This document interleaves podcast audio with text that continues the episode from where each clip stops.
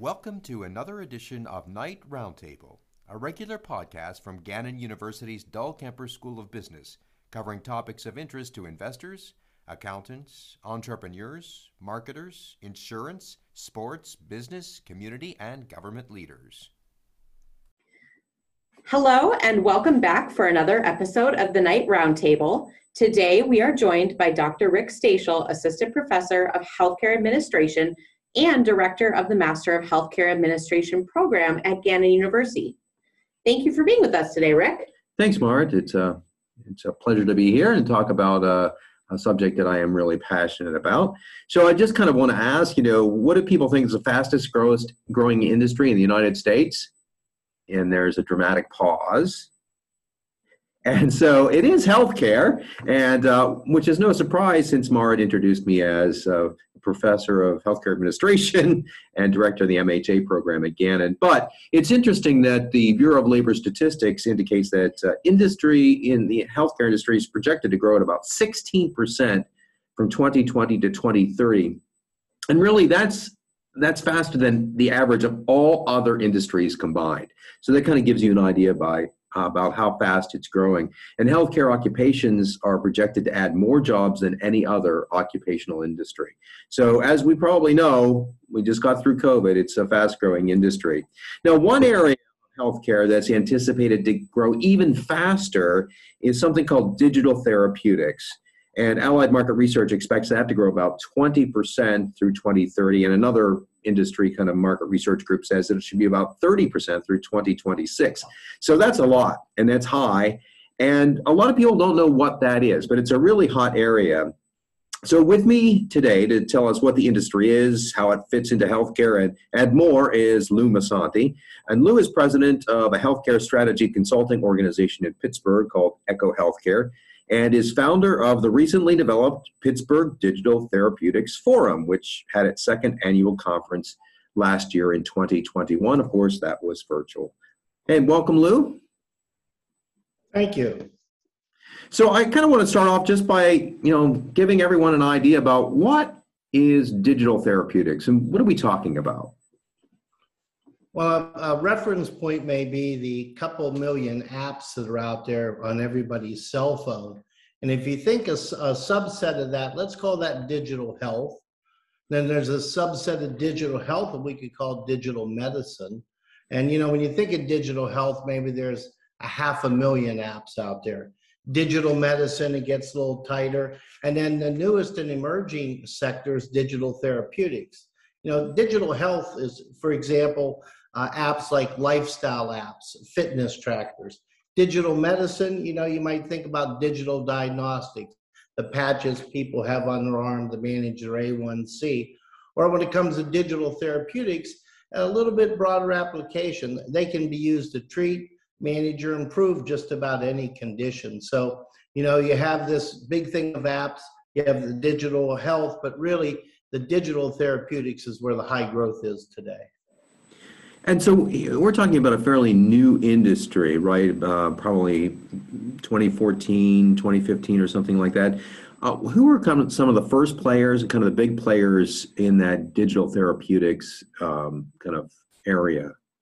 Yeah, you're you're right. It, it's really come on the scene and attracted the venture capital money the past 10 or 12 years, but actually the, the part of the genesis of digital therapeutics started in 1998, 1999, a spinoff from Carnegie Mellon called BodyMedia that had mm-hmm. an armband, and they were eventually acquired uh, by uh, Fitbit, I believe. But you, you, go back to 2002, and the CDC uh, published a study on the complexity and almost the pandemic around diabetes.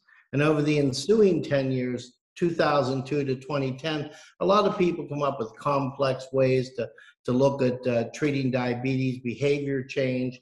And around 2010, uh, a couple companies started to say, look, uh, we think we, we can do this digitally. You know, we can help manage some of that complexity. So companies like uh, Omada Health out of San Francisco, WellDoc with their BlueStar product for diabetes out of Columbia, Maryland, really started to set the tone for, for really, you know, providing care outside the hospital and specifically trying to use cognitive behavioral theory to, to change people's behavior. And more recently, uh, a company out of Boston called Pear Therapeutics with something called a prescription-based digital therapeutic that we can touch on later if we have time. So it, it is new, a little bit of roots in Pittsburgh, but uh, it's just really starting to heat up.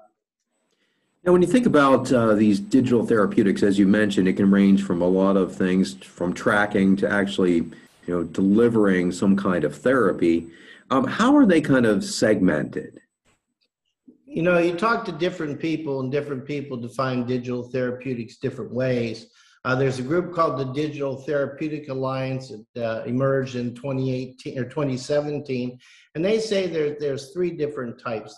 One where you just have a standalone digital therapeutic that can treat a condition independent of any other intervention.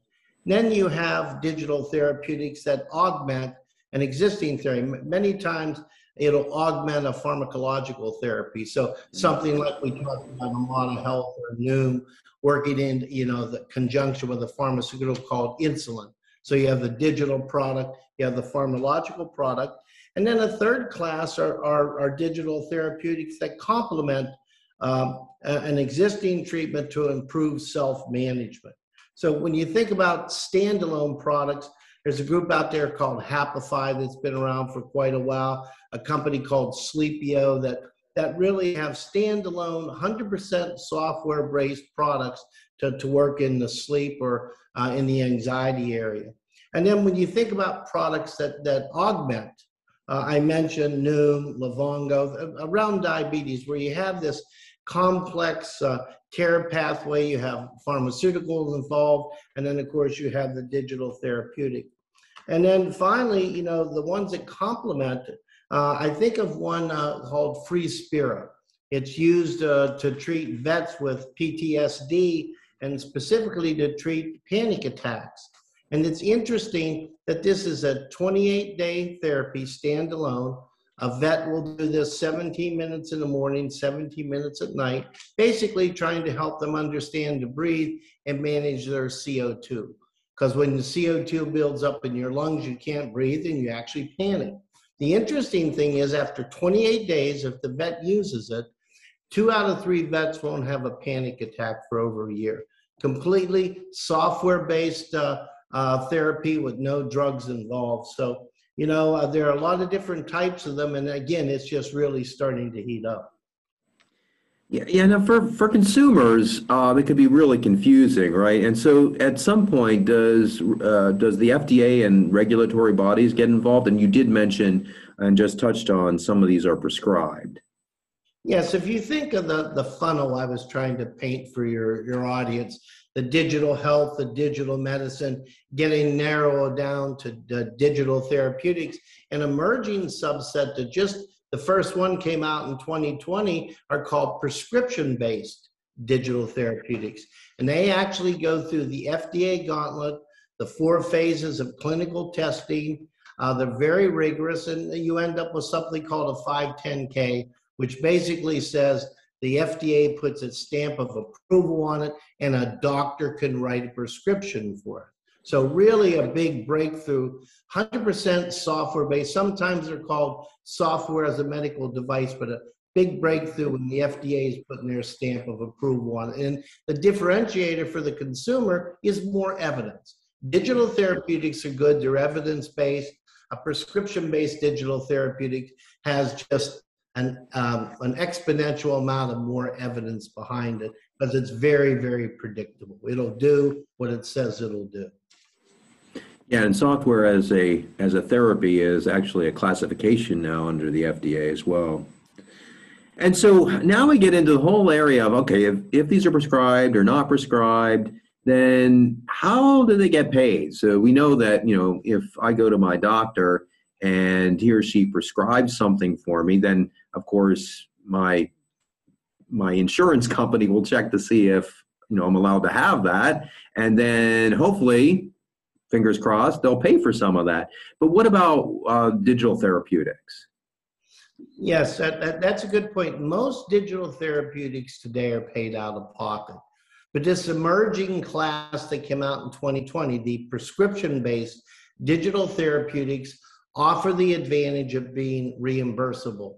And the way it works, when you look at, I've mentioned the Omadas, the uh, Nooms, the Freespiras, you know, as they go through their funding and come up with that FDA certification, which can take three to five years or more, but that's not long compared to 10 to 15 years for developing a traditional pharmaceutical drug. When they come out of there, they have the FDA approval, the De, De Novo or the 510K, but that's where the work starts. So, hey, I have a prescription based digital therapeutic. The FDA put its stamp of approval on it. Now, what insurance company is going to believe me? What insurance company is going to say, I'll reimburse that? I mentioned the Free Spira example. Again, one of the first 10 to come out in the world. Highmark, actually, here in Pittsburgh, worked with Freespira out of Spokane, Washington. And what you find out that Highmark got behind it, and they reimbursed that vet $1,300 if they complete that 28 day therapy. So that's one where the, producer, Freespira, has been able to work with a large insurance company to prove, to show all that FDA evidence that this really works. Now it's interesting, that's two out of three vets that works on, right? 65%. I thought that was really great. When you really look into it and you talk to the payer, the payer wants eight, of the payer, the insurance company wants 85, 90% compliance, but they believe in it enough they're reimbursing it now so the company can grow and get better and get up to that 85, 90% compliance. So it's just a, a really exciting field. And I think Gannon was really good for, for jumping on this. You know, it's hot. Yeah, it is hot, and I think uh, this is just the start of what we're going to hear a lot more about this and a lot more about the industry as it grows. So we've been talking to Lou Musante of Echo Healthcare about the growing area of healthcare known as digital therapeutics. Lou, thanks for joining us, and uh, good luck on your ventures. Thank you very much. And thank you again to uh, Dr. Rick Stachel for bringing Lou to speak with us today. Thank you to our listeners, and tune in again soon for another edition of the Knight Roundtable. Thank you for tuning in to another edition of The Knight Roundtable, a regular podcast from Gannon University's Dahlkemper School of Business in association with Erie's Small Business Development Center and the Erie Technology Incubator. The Knight Roundtable is for entertainment only. The views and opinions expressed are entirely those of the hosts, guests, interactive listeners, and callers who are entirely responsible for all show content. Opinions expressed are not to be considered legal, business, or investment advice and are not in any way intended to reflect the opinions or positions of Gannon University or its staff.